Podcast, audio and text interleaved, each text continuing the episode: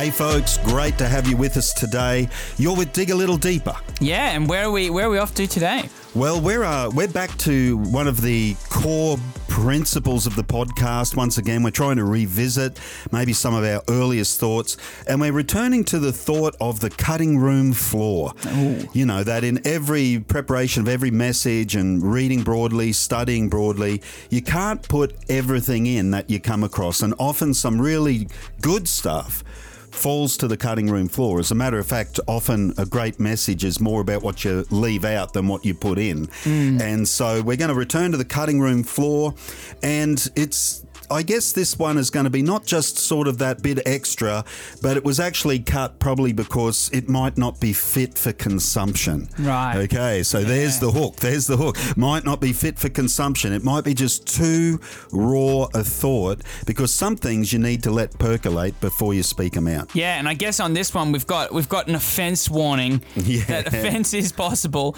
um, but I, I, I suppose also remembering that the podcast it's a conversation. So we want to talk about something today. We're not trying to rewrite doctrines or or change anything. That's exactly right. And we're going to an alternate reading. So that's the concept today from the cutting room floor is an alternate reading. So there's more than one way to view the same passage of scripture or there is maybe more more than one conclusion that any group of people are going to draw from one scripture. And it's going to be a little bit controversial. We're going to look at the first Christian martyr uh, who was Saint Stephen basically. Yeah.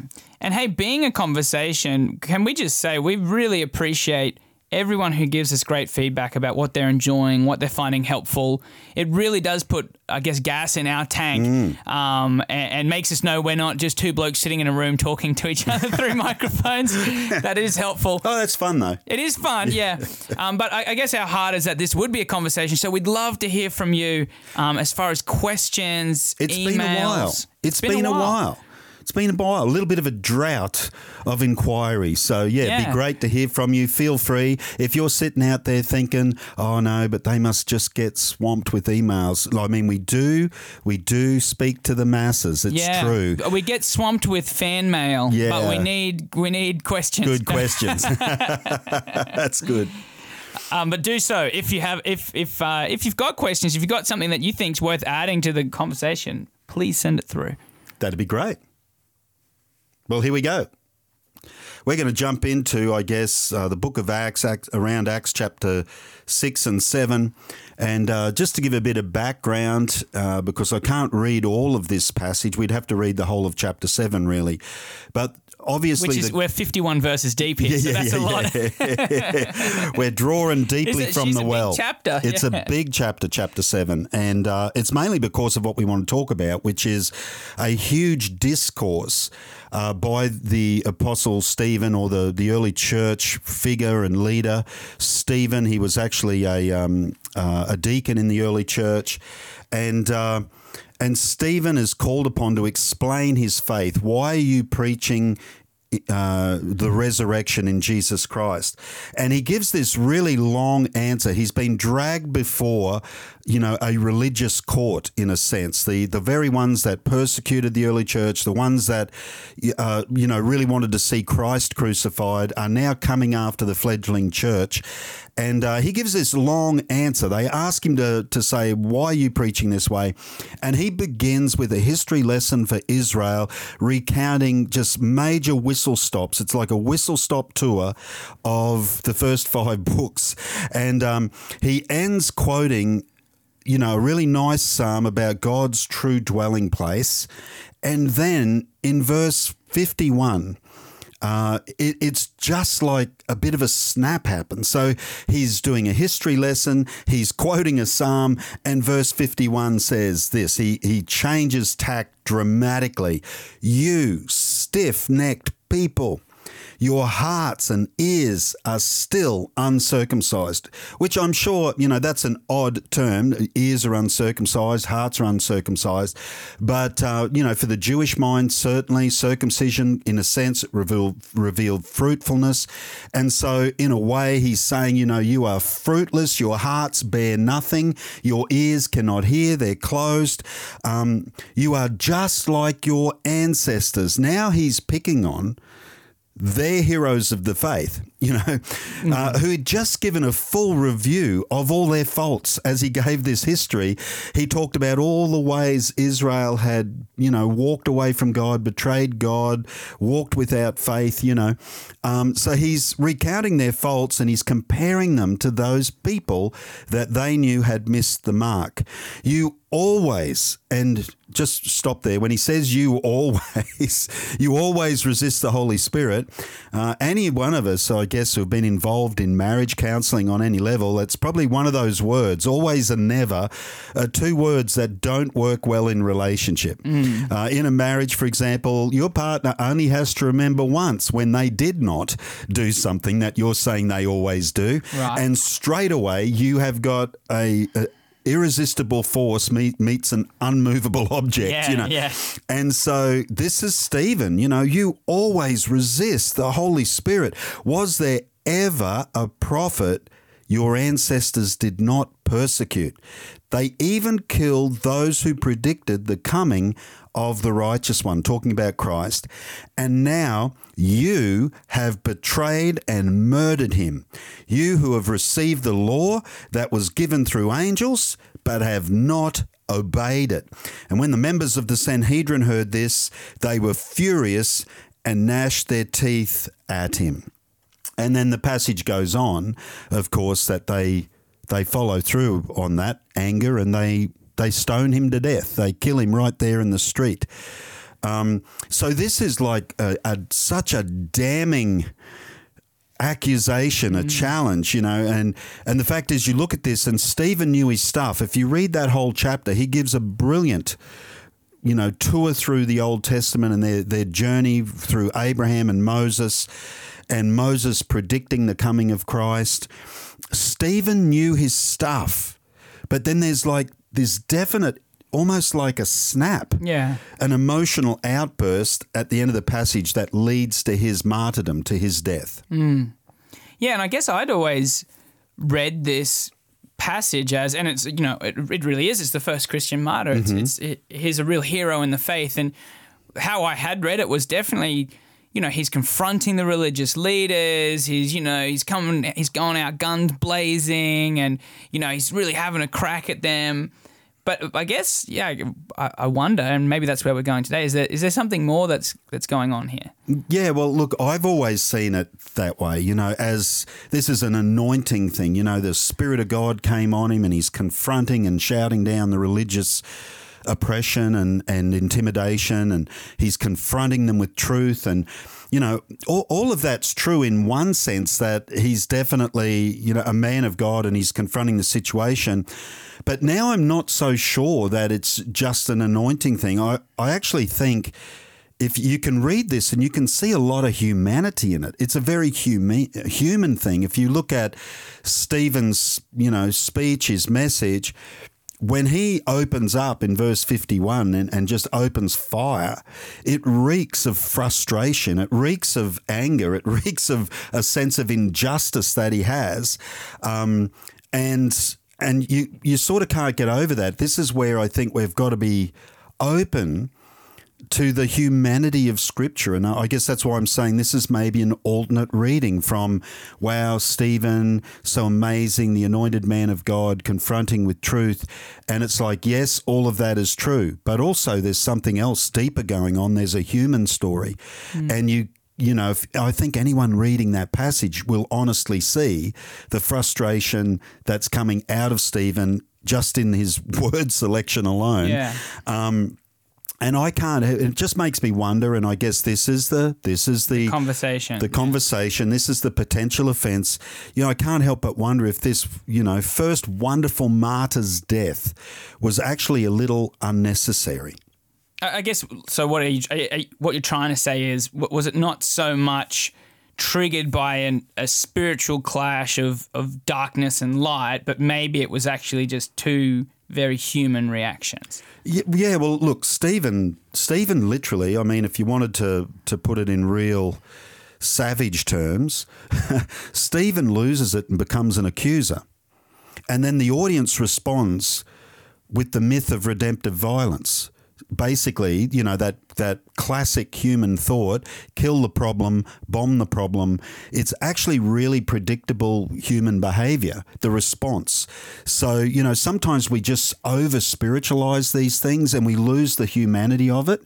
But here is Stephen. He's, he's seen his, his Lord crucified, the Spirit's being poured out, people are being healed, people are being added to the church in thousands.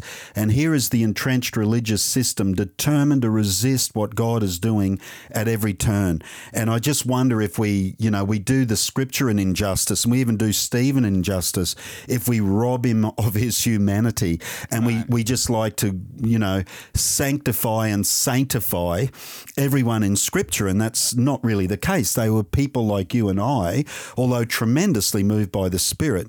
Um, and, and I think here, when I read a passage like this, I have to remember that just because something's in the Bible, it doesn't mean God wanted it. Right. There's lots of things in the Bible you can point out that aren't the will of God. And one of the problems with being, you know, way too literal or way too stilted in our interpretation and leaving humanity out and leaving the dynamics of the context and the pressure of society and all of that, when we leave those things out, we just end up with really bland, one dimensional insight mm. into Scripture. Whereas if we allow, you know, Scripture to be both human and and God. It is inspired but written by people. Yeah. If we allow it to be verbal plenary inspiration in that sense, then it's it adds a depth and we see the humanity in it. Yeah, and I guess like in this case as well, sometimes we can read, you know, something that a uh, a Christian is a follower of Jesus says in the scripture and take that as that is what God said. Yeah. You know, that was that was what God said to the Sanhedrin where it was like actually no that was Stephen and Stephen's words. And very true. And I guess we kind of see, if we're looking at this concept, we see that reflected in so much of church history and mm. church in general, the broad Christianity in general, mm. where it's been more about pointing a finger of accusation mm. and less about the hope of resurrection. And I think a lot of what the church in general, the church universal kind of cops is from our world is quite a, a quite a predictable reaction to what at times has been a graceless approach. Like there should be no surprise sometimes in the yeah. way the world acts mm-hmm. with some of the actions that w- that Christianity has taken and things that have been said. It's no surprise that things have burred up. Yeah, and I guess we do see it. Um, we see that on a world stage that at times, exactly what you're saying, the church has been the accuser and the world gnashes at the church with its teeth. Mm. And the world picks up stones very willingly to, to you know to put down the the accuser. And uh, and it's just interesting when we talk about that and even using that word. I mean, accuser is one of the names of Satan. That's not what we're called to be. Right. Um, and again, and it comes up often on the podcast, probably because we just live in this world of social media, etc. Uh, it, it's why it's not helpful just to be a, a, strident voice out there putting everything down. Mm. Um, you know, that we've, we've actually got good news to share and we've got to find a way of communicating that in a society gone mad in so many ways. I mean, I am not in the slightest bit saying there's not major things wrong with uh, with where society's headed right now, but we we are called to preach good news. That yeah. simple. Um, and we're called to preach the resurrection. We're called to p- preach the potential of new life, of resurrection, of things that have died. I mean, that's the message of the cross. Mm. And I guess that's how you could contrast maybe even uh, Peter's early messages and Stephen's messages. And I'm drawing a bit of a long bow here. But if I if I just look at it from a bit of a distance and pull back, and I look at the Apostle Peter preaching on the day of Pentecost and and preaching uh, after healing the lame man, you know, Peter got away with it in a sense because he, he had great challenge in his message, but he always finished with hope and appeal. You know, if you repent, times of refreshing will come from the Lord. If you if you change your thinking on this, if you turn around and turn back to God, God's going to bless you the way He's blessed us. So it wasn't an in or out, it wasn't an accusatory thing. Um, whereas Stephen's message actually just ends in accusation alone. Now, it could be argued that that's because they all lost the plot and they never get it, let him get to the punchline. Mm. It could easily be argued that, and and I, yeah, I, I could see that in the reading as well. And I mean, even with, I mean, with Peter, you know, he preaches and has hope, and they still want to kill him. Yeah. Like that, that, that is still their response. But I think it is worth contrasting and looking at the two different approaches Yeah, that they take. Because I look at this passage and I think it's like the spirit of the world, you know, the spirit of the age kicks in with both parties. Um, maybe Stephen got to the point of real frustration and and he just unloads on them, and then you know the the spirit of the age is very much push me, shove you. You know, so he's feeling pushed by them, and he definitely is getting pushed by them. There's it is unjust persecution he's facing, and the church is facing. So it's push me, and he, mm, you know, again alternate reading, alternate reading, folks, not a new doctrine. Maybe he pushed back in the same spirit rather than reacting in an opposite spirit. And and then of course what happens is the spirit of the age just becomes empowered and angered and it rises up and wants to have the final say and the final say is always death. You know, when when sin when sin comes forth, it brings forth death and um and that's what we kind of see here. And I guess you see that in a lot of Paul's teaching as well, where he's even talking to slaves and stuff like that about, hey, being obedient to your to your masters because you know if you we're not trying to start a political uprising Yeah, here yeah. and you're going to get yourself killed and a dead message won't Yeah. kind of travel so i guess talking about on an alternative reading what would you see as some of the things um, that you would see in this looking from a different perspective Yeah, I mean, look, a very different perspective might be this. Um, maybe this story's included as a clear warning of how not to preach the gospel, and that's why we made the offence warning. I mean, hey, come on, we're just looking at it, we're digging a bit deeper, we're not trying to say a new doctrine, we're just saying maybe there's another way, another facet to this diamond. Maybe this is a clear warning of how not to preach the, good, the gospel. As we've already said, was there any good news in it? Well, Stephen certainly didn't get the chance to bring any good news into it. Um, so the, the, the, the alternate reading would say stuff to us like die on the right hill. Mm. You know, like literally he died on that hill. And, and you've got to you've got to wonder, and by hill I mean that issue. Die on the die for the right issues, you know, die for the right thing, die for the resurrection. Uh, but, but be persecuted for your hope in the resurrection from the dead, but not because you you don't like the opposition, you know.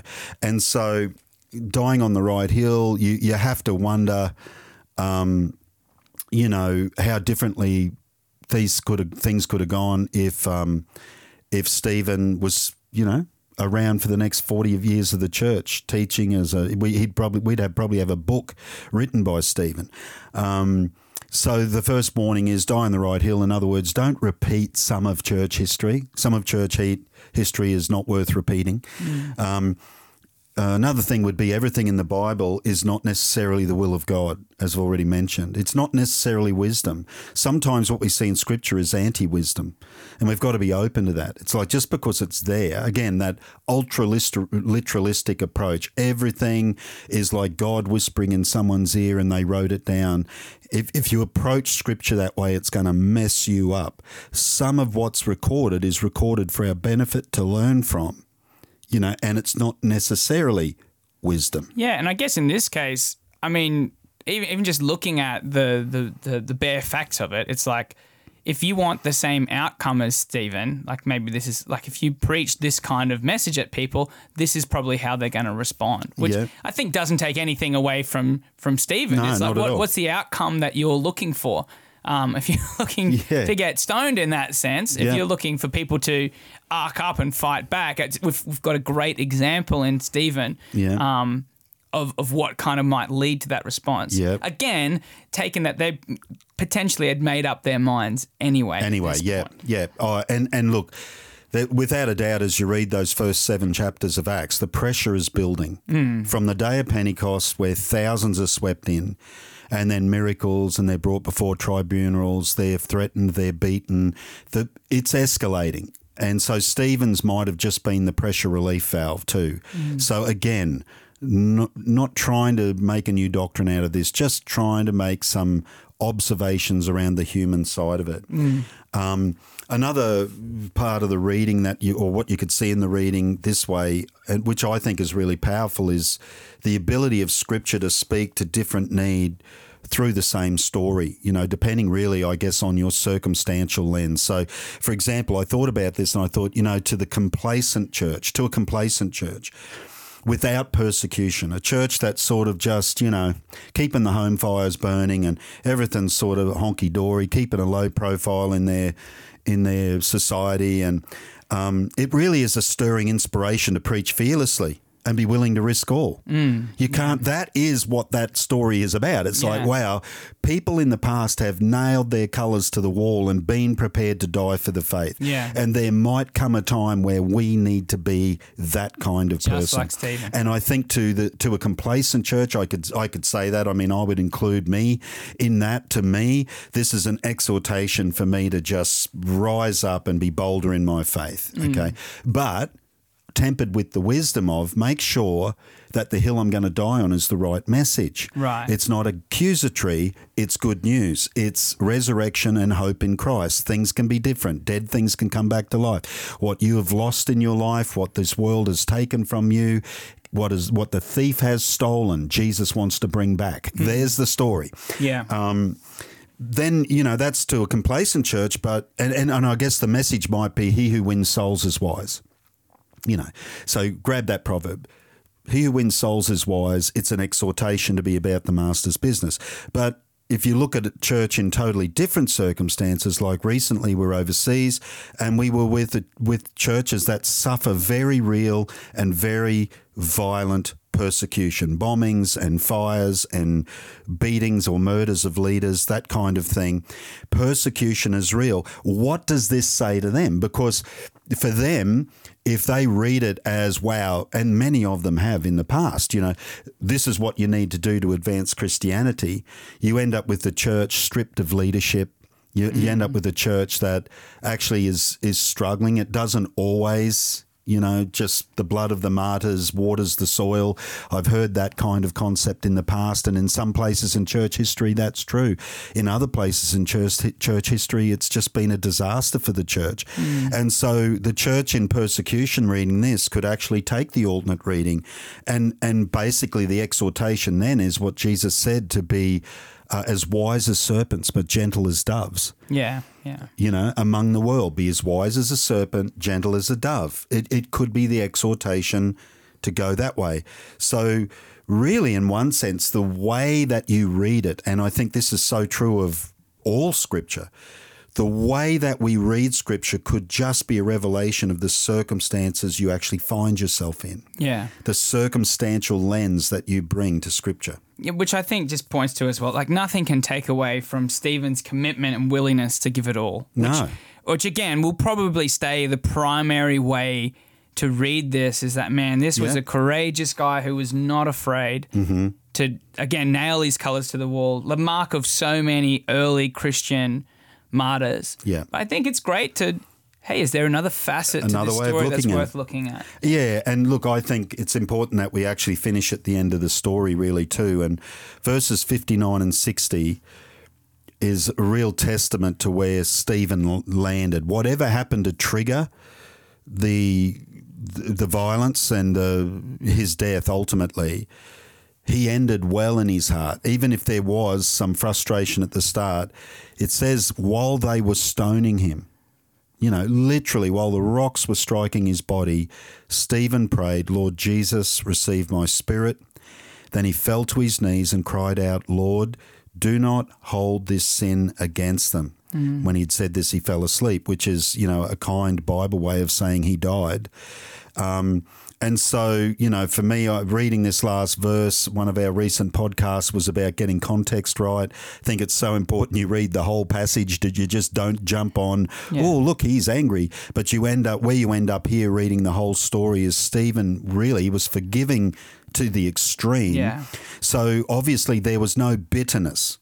You know, it doesn't mean that there wasn't the frustration or the the anger, but he wasn't gnashing at them with his teeth. He wasn't the angry one in that sense, or the he wasn't the violent one. Um, there was no bitterness, and he he could forgive them and just release it.